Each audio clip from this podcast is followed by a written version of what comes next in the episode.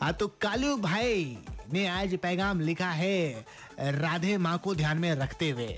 हाँ इनको आपने घर में देखा होगा, लेकिन अब आप इनको फ़िल्म में देख सकते हैं। ये वेब सीरीज़ में आने वाली है, फ़िल्म कर रही है। इसी पर कालू भाई ने लिख दिया है कि अब फ़िल्म करेगी आधे माँ। आधे माँ आधे माँ। किसी एंगल से मुझे लगती नहीं ये किसी की माँ।